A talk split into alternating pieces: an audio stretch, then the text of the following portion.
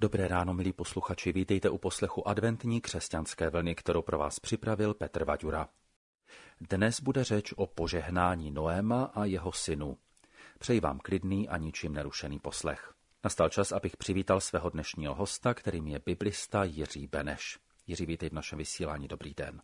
Dobré ráno.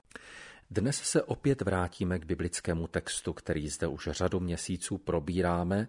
My si povídáme o potopě a dnes budeme číst devátou kapitolu. Než si ale přečteme devátou kapitolu, měli bychom Jiří asi zhrnout to, co jsme si až dosud o potopě řekli, a zvláště to, co jsme si řekli minule, protože tam byly některé důležité věci, na které ten dnešní text bude navazovat. Tak my jsme si o potopě řekli hodně věcí. Ten příběh o potopě je velmi dlouhý, začíná už v šesté kapitole a končí tady v té kapitole deváté, to znamená obsahuje v podstatě necelé čtyři kapitoly. Ten text, který budeme teď probírat, tvoří úplný závěr celého toho příběhu o potopě. Příběh o potopě je vlastně epizoda příběhu Noého, to je zasazeno do příběhu Noého.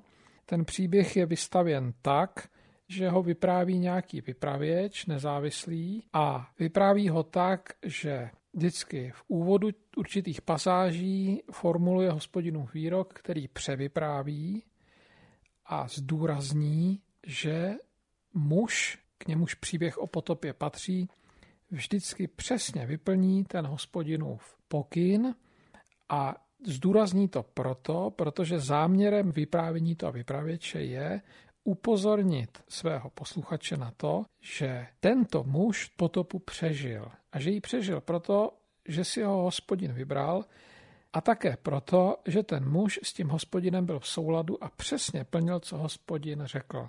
Neboli potopa v tom textu, který jsme studovali, zobrazuje boží soud a o božím soudu je psáno pro posluchače nebo čtenáře nějakého, kterému je tím řečeno, že ho jako každého člověka, jako každého živého tvora čeká boží soud, to znamená účtování, a že budoucnost po božím soudu se otevírá jenom tomu, kdo žije v souladu s hospodinem.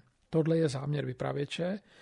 Záměrem vypravěče není upozorňovat na detaily a dokazovat, že nějaká potopa byla. Záměrem vypravěče je dopředu svého posluchače instruovat o tom, jak se má chovat, než hospodinův soud nastane.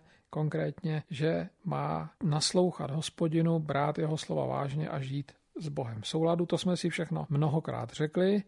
V tom textu také je to mnohokrát zdůrazněno. Je tam pak popsáno, jak hospodin zajistil záchranu svého vyvoleného člověka a jeho rodiny, že měl ten člověk vybudovat nějaký koráb podle hospodinových instrukcí. Pak je tam řečeno, že ten člověk má na boží pokyn do toho korábu vstoupit, co si do toho korábu má vzít sebou, to znamená, kdo všechno a co všechno bude zachráněno. Jak ta potopa sama proběhla, trvala jeden rok, tomu je věnována v podstatě okrajová pozornost. Je tam pouze řečeno, že se ze spoda i ze zhora vyvalily vody, které vlastně na tou zemí stály rok do té doby než všechno zaniklo, pak opadly. No a minule jsme končili tím, že jsme se dívali na závěr té potopy, co se dělo v okamžiku, kdy voda ustupovala. Byl tam takový idylický příběh o komunikaci Noého s krkavcem a s holubicí.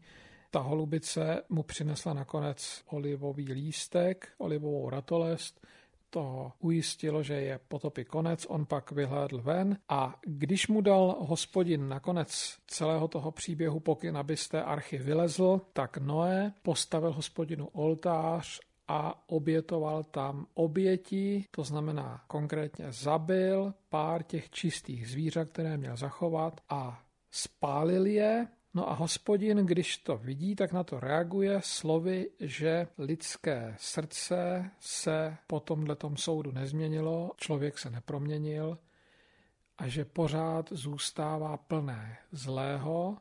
To je výpověď o lidském srdci obecně, není to výpověď jenom o srdci toho Noého, protože Noé je vlastně praotec všech živých lidí dneska, takže to vlastně se týká i nás. A ta hospodinová věta o zlobě lidského srdce je reakcí na tu oběť, evidentně je reakcí na tu oběť. můžeme tomu rozumět tak, že ten hospodinův výrok problematizuje obětování a problematizuje náboženské počínání člověka. A kdybychom to chtěli ještě zobecnit víc, tak bychom mohli upozornit na to, že Noého jednání je v pořádku v okamžiku, kdy slyší hospodinův pokyn a vyplní ho, ale Noého jednání je problematické, když si dělá něco sám podle sebe, to znamená, když nereaguje na hospodinův pokyn. To jest, když tam komunikuje s těmi ptáky, protože komunikace s ptáky v tom náboženském prostředí Izraele má takové zvláštní negativní konotace. Ptáci se užívali k věštění. No a potom je problematická tehdy, když staví ten oltář a obětuje hospodinu, Přestože vykladači i my máme snahu tomu rozumět pozitivně, tak patrně to není vnímáno jako pozitivní informace. Vyvolává to totiž otázky, proč zvířata, která hospodin určil k přežití, Noé spaluje, proč to spaluje pro hospodina, čeho tím chce docílit, chce se hospodinu zalíbit nebo mu chce poděkovat, je smrt zvířat výrazem vděčnosti hospodinu za něco.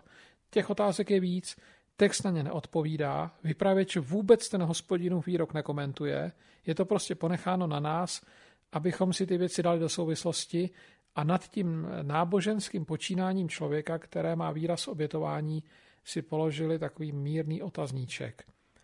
A tenhle ten otazník nad náboženským počínáním člověka se v Bibli objevuje nejenom tady, ale na mnoha místech u proroků velmi silně před exilem potom po exilu a potom samozřejmě i v Novém zákoně, kde Ježíš radikálně posouvá jednání člověka z té náboženské polohy do polohy sociální třeba, kdy nadřazuje lásku nad nějaký náboženský čin.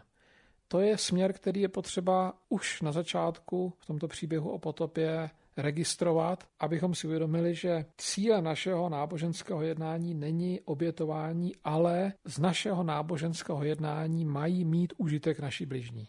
Jiří, je velmi zajímavé, že když čteme biblický text souvisle, tak před příběhem potopy je rodokmen.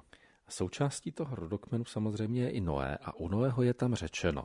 Ve věku 182 let splodil Lámech syna, dal mu jméno Noé to je odpočinutí. Řekl, ten nám dá potěšení a odpočinutí od naší práce a od námahy našich rukou, kterou nám přináší země prokletá hospodinem. A ten závěr té předchozí kapitoly, kterou jsme četli minule, to znamená osmé kapitoly, tak je zde řečeno, že hospodin řekl, už nikdy nebudu zlořečit zemi kvůli člověku, přestože každý výtvor lidského srdce odmládí zlý. Znamená to tedy, že se naplnilo ta Lámechova tužba, že skutečně Noé přinesl odpočinutí lidstvu? To je těžko říct. Noého jméno znamená odpočinutí nebo odpočinek, ale jeho otec, když vysvětluje to jeho jméno, tak mluví o potěšení, používá tam v breštině úplně jiný kořen Jestli došlo jeho činem k nějakému potěšení, těžko říct, teď vlastně ta potopa znamenala zánik toho předchozího světa, takže ten otec vlastně nemohl být z ničeho potěšen, když vlastně zanikl s tím předchozím světem.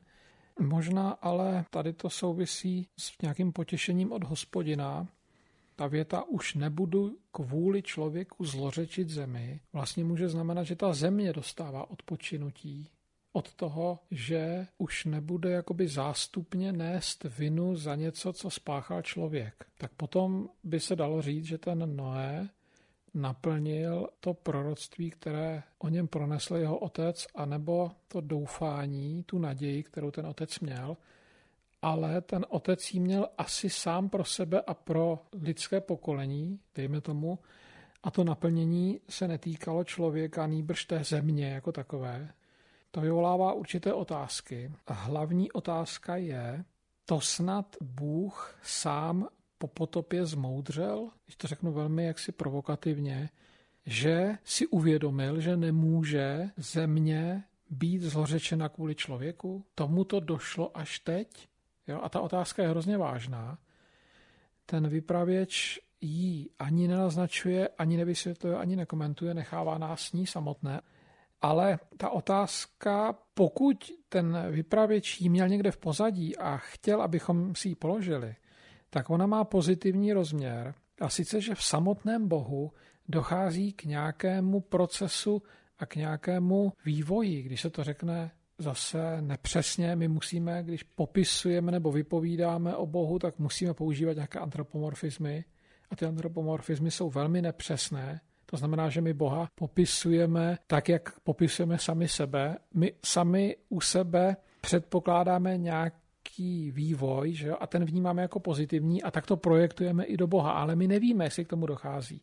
A pokud k tomu dochází, tak vždycky ty příběhy nás ujišťují, že to je v náš prospěch. Ale pořád si musíme uvědomit, že všechny ty výpovědi, které o Bohu máme, dáváme a říkáme, jsou jenom předběžné a vždycky jsou zkreslené a vždycky tím jakoby jenom postihujeme něco. Ale ještě se teda vrátím k té tvé otázce. Ano, zřejmě se naplnilo to očekávání, které bylo spojeno s postavou Noého a došlo k jakému si odpočinutí, ovšem to odpočinutí se týká spíš země. Mně to připomíná výrok Apoštola Pavla v listu Římanům, který mluví o stvoření a mluví o tom, jak to stvoření lká a ku porodu pracuje očekávajíce příchod božích synů. Čili to stvoření, dokud my tady na této zemi žijeme ještě v tom nevykoupeném těle a v tom starém způsobu myšlení, tak to stvoření to pořád jakoby za nás odnáší a čeká na to, že jednoho dne, až hospodin obnoví tu zem, přinese tu novou realitu, tak i to stvoření očekává, že konečně spočine a už nebude tím člověkem trápeno. No, tak v tom případě z tohohle Pavlova výroku vyplývá, že vlastně zas k tomu odpočinutí nedošlo a že ty naděje, které byly s tím Noem spojeny, asi ještě nebyly naplněny zcela, že jo. A ten výrok, který je z toho listu Římanům, výrok Apoštola Pavla, to je takový výrok, který nějak stimuluje takový ten ohled člověka k té zemi a k té přírodě, to znamená jakési to ekologické chování, jak se dneska moderně říká, aby si člověk uvědomil, že není centrem pozornosti a že nesmí být sám sobě centrem pozornosti, ale že musí ten svůj zrak mít upřen i na to stvoření ostatní a nějakým způsobem s ním komunikovat. Jiří, před námi je prvních sedm veršů deváté kapitoly, my si je teď přečteme. Má smysl číst ty verše z hebrejského textu, anebo stačí, když budeme číst z ekumenického překladu? Já si myslím, že stačí to číst toho ekumenického překladu, protože ono se to v tom hebrejském originálu v podstatě neliší. A navíc my jsme si tyto verše už překládali z originálu, když jsme studovali tu první kapitolu, první knihy Možíšovi, neboť to, co je tady řečeno, v podstatě je opět opakováním zprávy z šestého dne nebo šesté sloky toho stvořitelského hymnu. V deváté kapitole tedy čteme. Bůh Noému a jeho synům požehnal a řekl jim, ploďte a množte se a naplňte zemi. Bázeň před vámi a děs se z vás. Padnou na všechnu zemskou zvěř i na všechno nebeské ptactvo. Se vším, co se hýbe na zemi i se všemi mořskými rybami, jsou vám vydáni do rukou. Každý pohybující se živočich vám bude za pokrm. Jako zelenou bylinu vám dávám i toto všechno. Jen maso oživené krví nesmíte jíst. A krev, která vás oživuje, budu vyhledávat. Budu za ní volat k odpovědnosti každé zvíře i člověka. Za život člověka budu volat k odpovědnosti každého jeho bratra. Kdo prolije krev člověka, toho krev bude člověkem prolita, neboť člověka Bůh učinil, aby byl obrazem božím. Vy pak se ploďte a množte, hemžete se na zemi a množte se na ní. Na frekvencích Českého rozhlasu Plzeň posloucháte křesťanskou vlnu. Dnes ráno si čteme devátou kapitolu první knihy Mojžíšovi. Naším průvodcem je biblista dr. Jiří Beneš.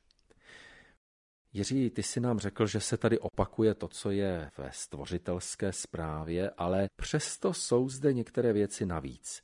Druhý verš, to je přece něco, co vůbec v té zprávě o stvoření není. Bázeň před vámi a děs z vás padnou na všechnu zemskou zvěř i na všechno nebeské ptactvo, se vším, co se hýbe na zemi, i se všemi mořskými rybami jsou vám vydáni do rukou. A třetí verš to ještě upřesňuje, každý pohybující se živočich vám bude za pokrm.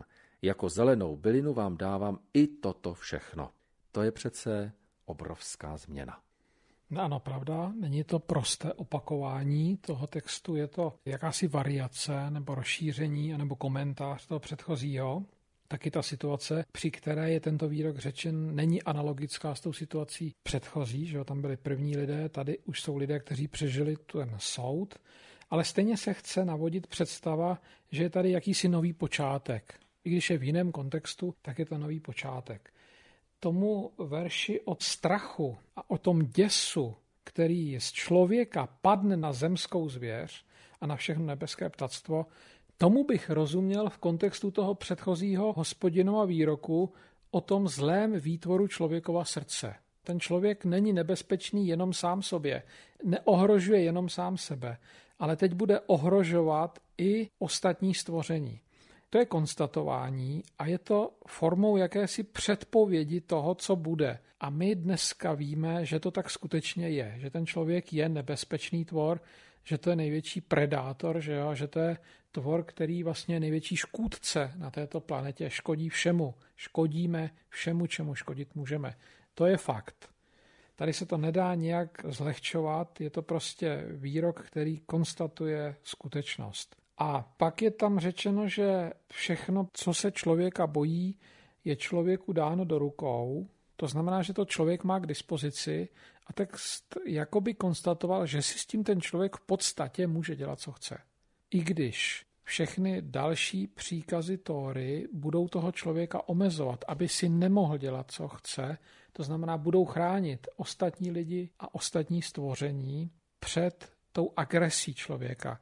Ale tady se prostě konstatuje, že tak to je, že ten člověk tu potenci v sobě má to všechno zničit, poškodit nebo nějak ohrozit. No a sníst. A sníst, přesně tak.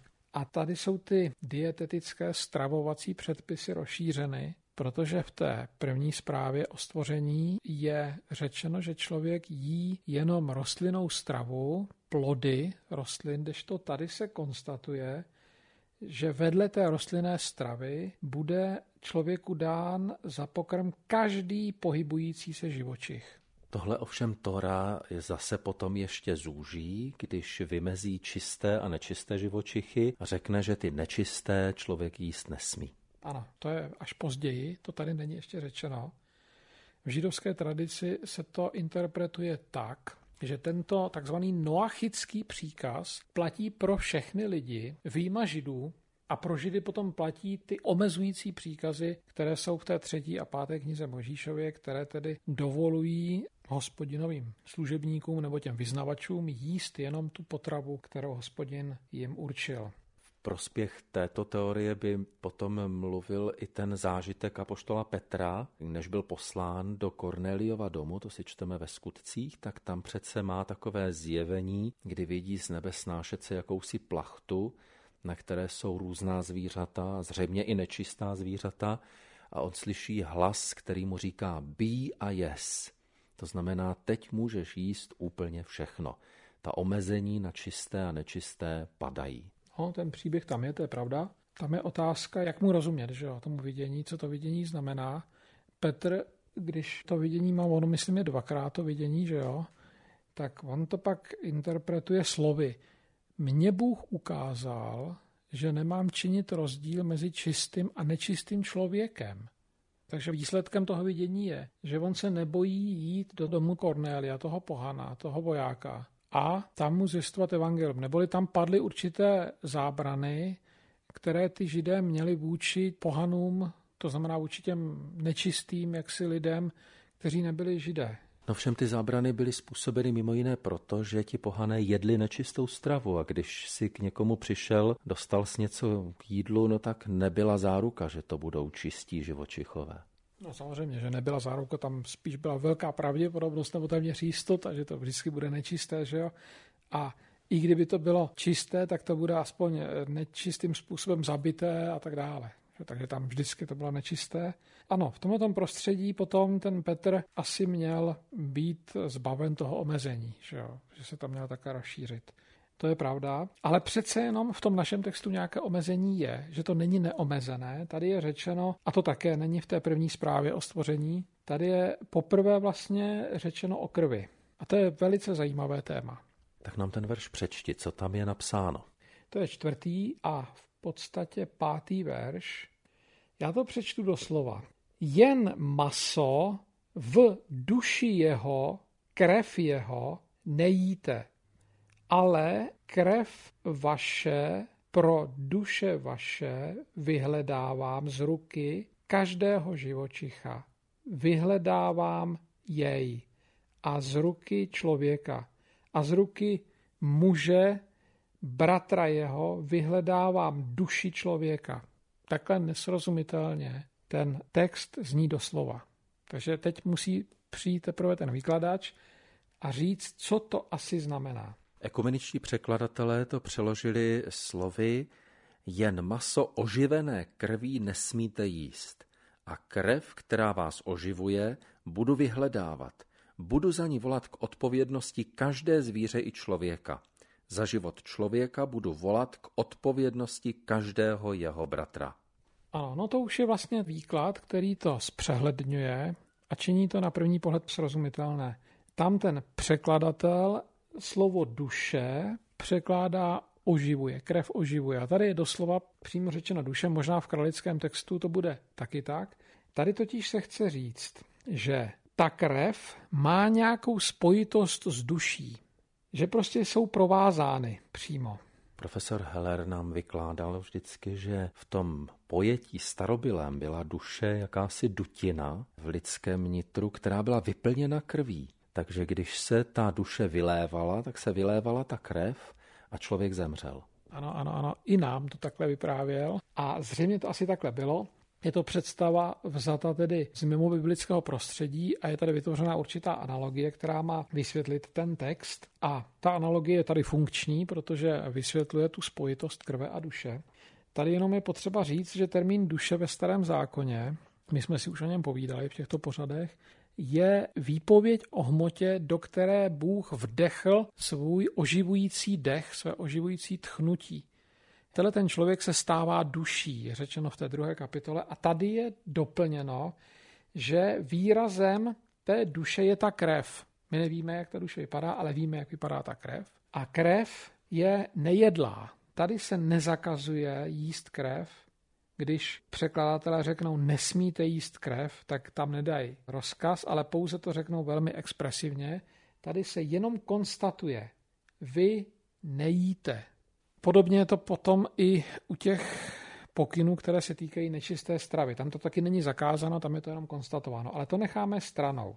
Pak se to v tom pátém verši ještě dále rozříkává, že Bůh si to ohlídá v podstatě.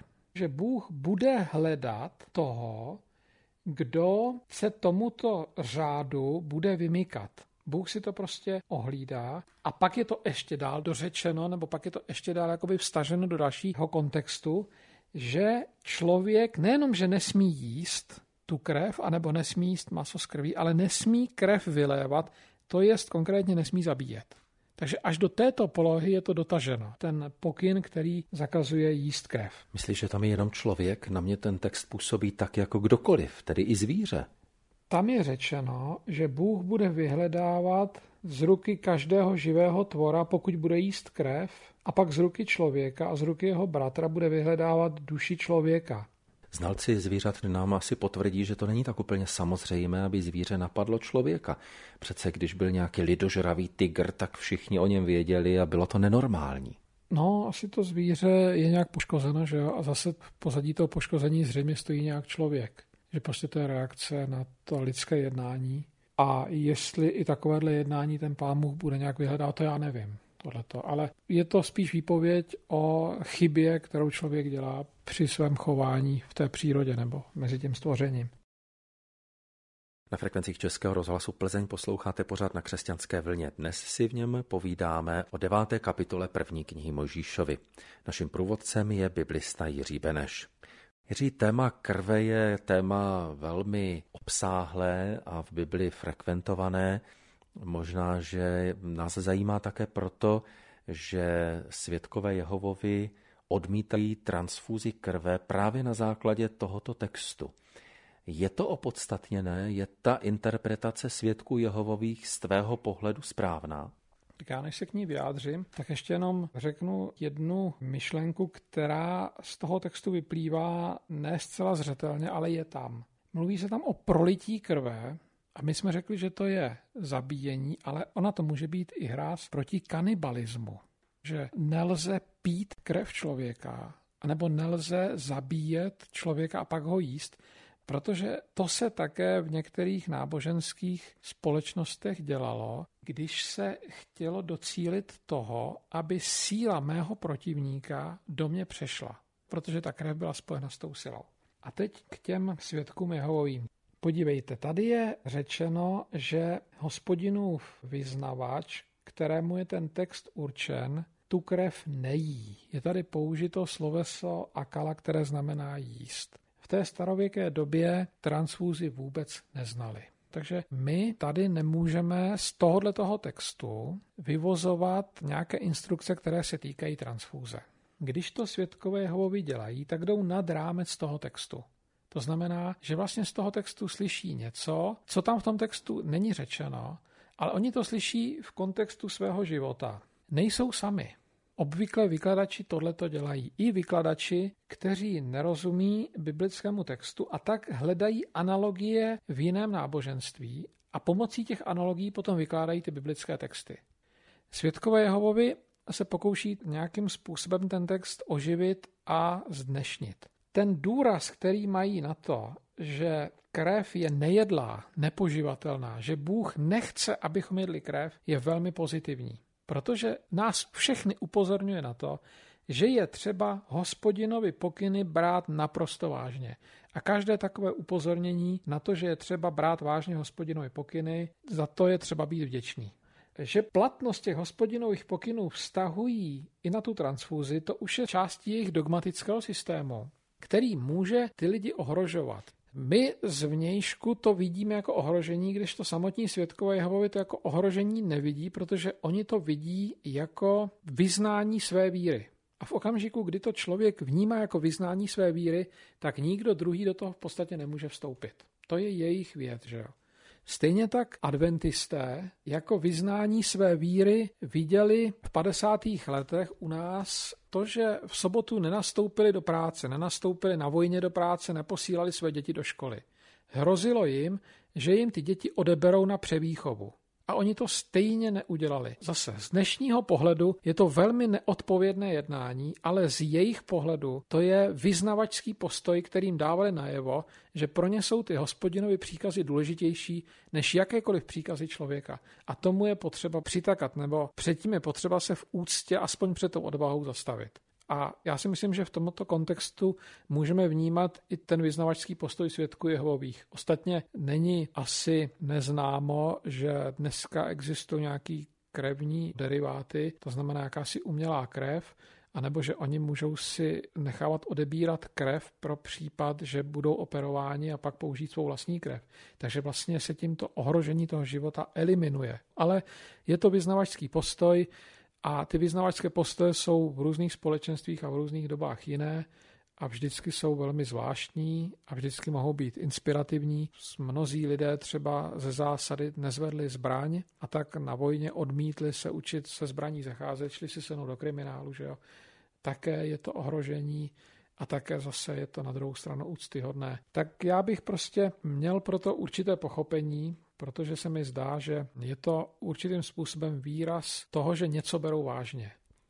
Židé zase na druhou stranu ve středověku, v sobotu, když byly pogromy a křesťané využívali toho, že jsou v synagogách narváni a že se nebudou bránit, protože nemůžou nic dělat. Tak křesťané toho využívali a právě v těch sobotách dělali pogromy a tam je masakrovali přímo v těch synagogách a oni stejně tu zbraň nezvedli. Bylo to ohrožení bylo to možno vnímat jako výraz náboženského fanatismu a přesto si myslím, že to je úctyhodnější než to, co dělali ti křesťané jim. A tak dále bychom mohli pokračovat. Jiří, když je tady napsáno, že krev je v duši a krev je tedy něčím oživujícím. Není to slovo krev stejnou metaforou, jakou je třeba srdce. Když Bible mluví o srdci, tak my asi nikdo z nás nevnímáme ten orgán, který nám bije v hrudi. Nebo když mluví o ledví, jako o centru lidských citů a emocí, taky asi nikdo z nás nepočítá, že máme v ledvinách centrum emocí. Tak není třeba takto metaforicky vnímat i to slovo krev? V 17. kapitole 3. knihy Možíšovi se navazuje na tuto instrukci o krvi a je tam řečeno, neboť duše každého těla je jeho krev, v duši jeho on a krev každého těla je v duši, jo? nebo nějak v tomhle tom smyslu je to řečeno. Tam je to tak formulováno, že je to provázáno, že ta krev je v duši a duše je v krvi, že to je spolu spojený. A my tedy můžeme říct, že ta krev nějakým způsobem souvisí s podstatou života. A tohle to věděli ty staré národy velmi dobře. Když tu krev používali v magii a v obřadech, když ji jedli nějakým způsobem rituálně, protože s ní spojovali vlastně veškerou sílu toho člověka. Oni měli dobře odpozorováno, že když člověka vytéká krev, že slábne, tak si spojili, že ta síla patrně jeho je v té krvi. A nejenom člověka, i zvířete, vždyť se pilá zvířecí krev. Ano, přesně tak, to znamená krev obecně a proto můžeme říct, že ta krev je metafora pro jakousi životní sílu, to můžeme říct. A teď ovšem je potřeba si jenom vymezit, jestli těm textům, které mluví o krvi, máme věnovat pozornost jenom jako metaforickým vyjádřením, anebo jim máme věnovat pozornost i v tom doslovném slova smyslu. Jo, jestli tedy tím, že se nějaká výpověď stává metaforickou, jestli přestává mít ten doslovný smysl. To znamená, jestli pro nás, když to řeknu konkrétně, když si teď řekneme, má to metaforický význam, tak si teď jdu koupit eh, husí krev a udělám si polívku z husí krve. Protože jsem si teď vysvětlil, že vlastně si tu husí krev můžu vzít. Že? Tak to jsem jenom chtěl vymezit hranice metaforického vnímání. Mně se zdá, že to metaforické vnímání je na místě, akorát nesmí popírat to vnímání, které je v pozadí toho metaforického, to znamená to doslovné, že tedy je to nějaké omezení stravovacích návyků člověka. Druhá otázka je, že to omezení může být dobově podmíněné, to znamená jenom kultické. To je také problematické, protože tato interpretace vznikla díky analogiím, že se to v té době takhle užívalo. Dneska ten neizraelský kult je neznámý. Dneska, když se dělá nějaké satanské obřady, kde se zabije kohout, že a pak se pije jeho krev, ty nejsou známy. Takže dneska to eh, jakoby neplatilo. To bych se taky obával, takhle říct. Spíš bych to ponechal v té poloze, že hospodin formuloval omezení pro svého vyznavače a řekl, krev je nejedlá, to znamená, že vy nemáte si myslet, že byste mohli získat životní sílu z něčeho jiného než ode mě. A poštol Pavel, když mluví o masu, modlám obětovaném, což byl problém zase toho starověkého Říma, tak tam končí ten svůj výklad slovy vše, co se prodává v masných krámech, to jeste. Možná, že tím on staví právě jakousi hráz všem těm náboženským interpretacím jídla. No ano, to je potřeba zase vědět o tom, že v tom židovském prostředí se ty stravovací zákony ještě dále interpretovaly a dále zpřísňovaly. A že tím dávali najevo, že jsou radikální hodně a že to, co ten pán Bůh říká, berou skutečně velmi vážně. A když tohleto člověk dělá, jakože to může samozřejmě dělat, tak může z toho získat pocit, že už je natolik výjimečný a kvalitní, že teď už tomu Pánu Bohu nezbyde nic jiného, než mu tu budoucnost otevřít. A Pavel možná chce právě této radikální interpretaci položit hranice, aby si ten člověk nemyslel, že na základě svého vlastního náboženského jednání, byť inspirovaného hospodinovými příkazy, můžeme si nárokovat nějaké zvláštní zacházení nebo snad budoucnost. To je jedna poloha té Pavlovy výpovědi a druhá poloha té výpovědi je, že to je, myslím, v Korintu řečeno, že jo, korinským, tam je otázka, že tam ten jeho výrok je hodně provokativní, on klade otázky. A my, abychom si ho dali do správného kontextu, tak se musíme zeptat, koho oslovuje ten Pavel. Jestli oslovuje Židy, pak je to takzvané horribile dictu, to znamená pro Žida je to nestravitelný. Ale podle toho, kdo žil v Korintě, tam bych řekl, že to je spíš pro křesťany všeobecně, z pohanu. Ano, tam je vysoce pravděpodobné, že už oslovuje tu pohanské společenství a že touhletou interpretací on jakoby nastoupil cestu ven z toho židovství už. Jo, že už prostě jakoby vyvazuje ty křesťany z těch židovských zákonů, což mu židé, myslím, do dneška nemůžou zapomenout. A pak je potřeba si položit druhou otázku, o jakých masných krámech mluví, když mluví k tomu tomu společenství, jestli mluví o všech masných krámech, které byly v tom Korintu a jestli teda řekne, můžete si dělat, co chcete, anebo jestli mluví o židovských masných krámech, těch židů, kteří nebyli považováni za košer třeba, nebo kteří to nedělali správně, kteří to dělali jenom pro kšeft. To je těžko říct. Já si osobně myslím, že Pavel je kontroverzní postava. A hlavně, že to byl žid, který se ke svému židovství hlásil. Že jo?